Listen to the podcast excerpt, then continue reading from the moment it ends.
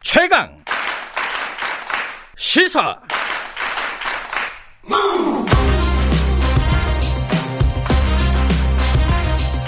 지금 여러분께서는 김경래 기자의 최강 시사를 듣고 계십니다. 네, 이명박 전 대통령 징역 17년 확정 관련해서요. 어, 이명박 전 대통령 그 뭐 비리라든가 이런 문제에 대해서 어, 누구보다도 뭐 적극적으로 문제 제기를 하셨던 분이죠. 이분의 생각을 좀 듣고 싶습니다. 더불어민주당 안민석 의원님 연결하겠습니다. 의원님 나와 계시죠? 안녕하세요. 네, 반갑습니다. 안민석 의원입니다. 예. 13년 걸렸어요. 대략 따지면은. 그죠? 네, 예. 어, 그동안에 뭐, 안민석 의원께서도 이것 때문에 여러 가지로 노력도 하시고, 고생도 하시고 하셨는데, 어제 느낌이 남달랐을 것 같습니다. 어떤 느낌이셨는지 먼저 듣고 시작을 해보죠. 네, 그 사필 규정이고요. 네. 다스는 원래 MB 것인데 이것을 밝혀있는데 13년이나 이제 걸렸습니다. 네. 무엇보다도 진실을 위한 판도라 상자를 열기 위해서 투쟁해 오신 네. 이 위대한 국민들의 승리라고 보고요. 네. 그러나 끝날 때까지 끝난 게 아닙니다. 어떤 측면에서요? 이제부터 예, 예. 시즌 2가 시작되는데요. 네. MB 은익재산 환수 운동을 국민과 함께 펼쳐나갈 생각입니다. 어, 그러니까 안민석 의원께서 어제 또 말씀하신 것 중에, 그 자원 개발 관련해 가지고 어떤 조사라든지 수사가 미진하다 그리고 은닉 재산 관련도 말씀하셨는데 이게 좀 자세히 좀 말씀해 주세요 어떤 부분들이 남아 있다는 건지 사실 최순실 국정농단이나 MB 예. 국정농단의 공통점이 있어요. 예 그것의 본질은 돈입니다. 음, 에, 그 불의의 권력자들은 오로지 에, 돈을 위해서 에, 권력을 부당하게 행사를 한 것이거든요. 예. MB 같은 경우에도 포스코 비리라든지 방산 비리, 자원외교 비리, 사대방 비리 5년 동안에 이 돈을 부정한 방법으로 축제하기 위해- 위해서 온갖 비리와 부정을 다 저질렀다고 지금 보고 있거든요. 근데 이것이 네. 전혀 수사가 안 됐어요. 그래서 음. 윤석열 검찰총장께서는 엉뚱한 짓 하지 말았으면 좋겠어요. 음. 그래 지금부터라도 늦었지만 MB가 숨겨놓은 이 예. 부정한 은닉 재산을 윤석열 검찰의 명예를 걸고 네. 양심을 걸고 이 수- 수사를 이제 시작을 해야 됩니다. 근데 윤석열 총장이 쥐검장이 있을 때 사실 이명박 전 대통령이 구속이 된 거잖아요. 그 정도는 또 평가해 줄 수 있는 거 아니에요? 그래서 이제 네. 윤석열 총장이 임명됐을 때 저는 굉장히 환영하고 기뻐했어요. 왜냐하면은 윤석열 총장 정도면은 네. MB의 은닉 재산을 수사할 것이다. 예. 그랬는데 지금까지 진행된 게 하나도 없고요. 음, 어, 현재도 그런 의사가 없는 것 같습니다. 그래서 음. 이제라도 네. 윤석열 총장께서 정신 바짝 차리시고 예. 본인이 해야 될 검찰 개혁과 이 MB 또 최순실 또 저 은닉 재산도 있지 않겠습니까? 예. 이것들을 좀 실의 정신을 가지고 어, 진정성을 가지고 음. 실현 실천해 주셨으면 좋겠습니다. 그 이명박 전 대통령 비자금이나 이런 부분들에 대해서는 뭐 합리적으로는 의심할 수 있는데 어떤 좀 구체적인 근거라든가 단서라든가 이런 게 좀 나온 게 있나요? 그런 것들은 이제 주준우 기자가 네. 어, 10년 가까이 동안 전 세계를 다니면서 네.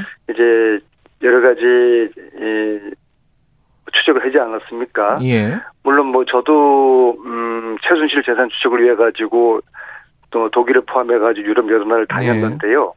저희들은 수사권이 없어요. 음. 아무리 심정이 있다 할지라도 네. 이거를 사람들을 불러들여서 조사하고 수사할 수는 그런 공권력이 없기 때문에 네. 기자들이나 정치인들은 이것을 수사를 할 수가 없지 않습니까? 예. 그래서 저 같은 경우에는 주준우 기자도 마찬가지예요. 어, 이명박을 재산 추적했고 최순실 재산 추적했고 이런 것들이 책과 자료로 이미 다 공개적으로 나와 있어요. 근데 네. 이것을 국세청이나 검찰에서 들여다볼 생각을 전혀 하지 않은 겁니다. 심지어 음. 3년 전에 대통령께서 이런 그 부정한 권력이 축적해 놓은 해외 은닉 재산을 수사해라라고 네. 대통령이 말씀을 하셨고 네. 그다음에 이제 관계 부처 관련 부처 다섯 개 부처가 어, TF팀까지 구성을 했는데 네. 아무런 성과를 만들지 못했어요. 그러면은 음. 그런 불우한 권 불우한 권력이 은닉 재산 숨겨놓은 게 하나도 없다는 겁니까? 국민들은 그렇게 보지 않, 않지, 않지 않습니까? 그 수사에 대한 진정성과 의지가 저는 부족하다고 음. 보거든요. 이- 이제라도 지금 나와 있는 근거와 정황들을 가지고 수사에 착수를 해야 되는 것이죠. 그러니까 수사에 일단 착수해서 면- 면밀하게 조사를 해보자 이런 취지네요. 지금 안, 안 의원께서 네, 말씀하신 그렇습니다. 거는. 네. 근데 지금 이명박 전 대통령은 그런 얘기를 하고 있습니다. 이 재판이 증거 없는 졸속 재판이다. 뭐 이런 얘기하고 나라의 미래가 걱정된다. 이런 얘기도 하고 요건 어떻게 들으셨어요? 그거는 참 뻔뻔하고 염치가 없는 궤변이고 적반하장이라고 보는 보고요. 음, 예. 어, 이렇게 말 이야기를 해야죠. 전직 대통령으로서 네. 정말 죄송하다. 예. 국민들에게 면목 없다라는 이제 참회 말씀을 해야 되는 것이고요. 예. 그리고 어 내가 에, 에, 은닉한 불법 재산들 이거 다 국민들에게 이제 다 돌려드리겠다. 음, 이러한 이야기를 하면은 아마 국민들이 야 이제 좀 용서를 해줘야 되겠네 음. 용서의 마음의 문이 열릴 텐데요. 예. 아마 이렇게 하면 아마 어, 97세에 만기 출소를 해야 될 겁니다. 음흠. 지금 그 야당에서 그 특히 뭐 국민의힘 쪽에서 어 사과를 해야 되는 거 아니냐. 뭐 박근혜 전 대통령은 아직 이제 확정 판결이 나오려면 시간이 좀 걸리지만은 일단 이명박 전 대통령 같은 경우에는 확정 판결이 나온 상황이기 때문에 이 부분은 어떻게 생각하십니까? 야당의 사과가 필요하다고 보십니까? 아, 저는 가령 이제 홍준표 의원님이 네. 어, 또 이제 뭐 이게 는 말씀하셨어요. 예. 역사에 남을 최악의 정치 판결이자 코드 사법 판결의 말씀을 하셨고 네, 요번 판결에 아, 대해서요. 예. 네, 아마 이제 국민의당도 이제 비슷한 생각인 것 같아요. 예. 즉 말하자면은 이번 판결을 정치 보복이라는 이제 프레임으로 이제 딴지를 거는 것 같아요. 음, 이것은 예. 정말 국민을 우습게 보는 처사이고요. 예. 저는 홍준표 의원님이나 국민의힘에게 이렇게 이야기하고 싶어요. 예. 첫째, 이번 판결 정의를 바로 세워준 국민들의 기대에 부응하는 이번 판결 환영한다. 네. 둘째, MB가 숨겨놓은 은닉재산 몰수를 위해서 특별법 제정에 국민의힘이 앞장서겠다. 요렇게 저 발표했으면은 아 국민들이 야 이제 국민의힘이 이제 정신을 차리, 차리구나. 음. 그렇게 국민의힘을 다시 보고 아마 국민의힘의 미래를 또 국민들이 예, 열어주지 않으실까 보는데 예. 이런 식으로 국민을 어, 우습게 보는 이런 관점의 발언이나 시각은 음. 앞으로 국민의힘을 위해서라도 홍준표 의원님 당사자들을 위해서 네. 결코 도움이 안 되고요. 아마 네. 홍준표 의원님은 지금 현재 복당 대기 중이신데 예. 아마 복당 시켜 달라는 그런 충성맹세 발언이 아닌가 음. 좀 그런 생각이 드는데요. 예. 참으로 같은 정치인으로서 참 민망하기 짝이 없습니다. 근데 벌써 사면 얘기가 나오더라고요. 이게 네. 참 판결문 요새는 잉크로 하진 않지만은 이게 인쇄된 게 마르지도 않은 이런 상황인데 벌써 이제 일부 언론이나 이런 데서는 이제 확정 판결 나왔으니까 특별 사면의 조건이 완성됐다. 그래서 성탄절 어, 특별 사면 뭐 이런 얘기들을 어, 살살 흘리고 있단 말이죠. 이건 어떻게 보십니까? 가당치 않은 이야기고요. 예. 정의와 국민 통합을 위해서라도 특별 사면은 어, 반대를 하고요. 예. 에, 반성도 사과도 없는데 네. 보수 정당이 또 사면 주장을 하면은 국론 분열만 일으키는 것이라고 보고요. 네. 이것은 사법부가 MB를 심판했다기보다도 국민들이 MB를 구속시켰고 국민들이 MB를 심판한 음. 것입니다. 왜냐하면은 2017년 가스는 누구입니까라는 열풍이 불었고 네. 그 열풍에 힘을 힘이 힘이어서 국민들이 플란다스의 개라는 것을 조직을 해서 150억을 모아서 다스의 어, 주식을 어, 살려고 하는 순간 화들짝 놀란 검찰이 이제 재수사를 13년 만에 한 거 아니겠습니까? 그래서 예. 국민들이 국민들의 힘으로 수사가 재개되었고 국민들의 힘으로 MB가 구속되었고 국민들이 이런 대부분 판결을 이끌었다 고 생각하거든요. 그래서 예. 따라서 사면도 국민들에게 물어야 되고요. 음, MB는 지금이라도 다스는 내 것이라는 자기 고백하고 사죄부터 해야 되는 것이고요. 예. 단 그래서 MB가 참여를 하고 예. 숨겨둔 재산 국민들에게 환원하겠다고 한다면 저라도 나서서 사면복권 대통령께 건의드릴 음. 용의가 있습니다. 근데 이제 상식적으로 생각하면 지금 이 전 대통령은 이 재판을 어, 받아들일 수 없다는 거잖아요. 그래서 앞으로 네. 진실을 밝히겠다고 지금 얘기를 하고 있는 건데 그러면 이제 용서라는 것은 어, 이 죄를 진 사람이 인정을 해야지 가능한 것 같은데 이게 논리적으로 잘 성립이 안 되는 것 같다 이런 생각도 좀 들어요. 어떻게 생각하십니까? 국민- 예.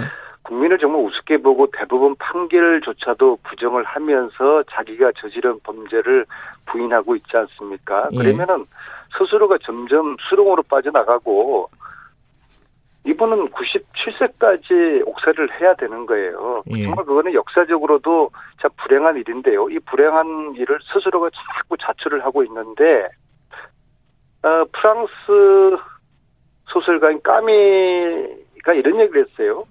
어제의 범죄를 벌하지 않는다면 내일의 범죄에 용기를 주는 것이다. 음, 어, 용서라는 것도 네, 사과와 반성을 전제로 해서 용서를 하는 것이죠. 네, 우리가 전두환 대통령을 그냥 함부로 쉽게 감옥에서 풀어주고 사면 복권 시켰다가 지금 얼마나 많은 세월을 역사와 함께 후회하고 있습니까? 네. 제2의 그런 전두환 이런 불행한 일이 있어서는 안 되는 것이죠. 그래서 사과와 반성하고 참여하기 하기 전까지 예. 그리고 원익 재산을 돌려주는 실천을 하기 전까지 네. 그것은 용서와 화해 그거는 해서는 안 된다고 봅니다. 그렇게 하면은 앞으로 이런 일들에 예. 이런 범죄자에 용기를 주는 것이죠.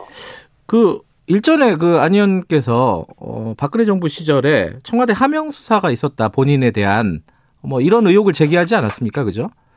이 부분은 뭐 의혹이 어떻게 아니라- 진행되고 있어요? 의혹이 아니라 이제 팩트인데요. 예.